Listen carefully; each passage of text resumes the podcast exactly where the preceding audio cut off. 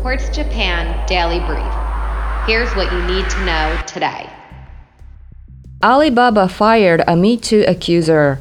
The employee claimed a supervisor raped her during a business trip. The company now says she made false statements that damaged its reputation.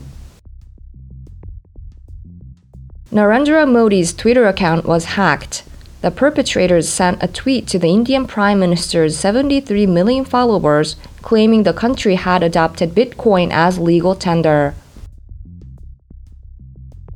G7 foreign ministers warned of massive consequences if Russia invades Ukraine. The group also said ongoing talks are the last chance for Iran to negotiate a nuclear deal. The EU and UK found a solution to a fishing dispute. The UK will issue more licenses to avoid a trade war, but French fishers said they will go ahead with a blockade of British products at Calais anyway. Vaccinated Austrians were freed from lockdown. Restaurants, shops, and cultural venues will reopen after case numbers dropped. Meanwhile, the UK raised its alert level due to Omicron's spread.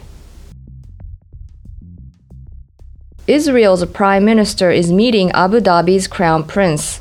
Naftali Bennett will be the first Israeli leader to visit the United Arab Emirates since the country's established diplomatic ties. New Caledonia voted to state part of France but the Pacific Islands pro independence parties boycotted the vote, and turnout was only 44%.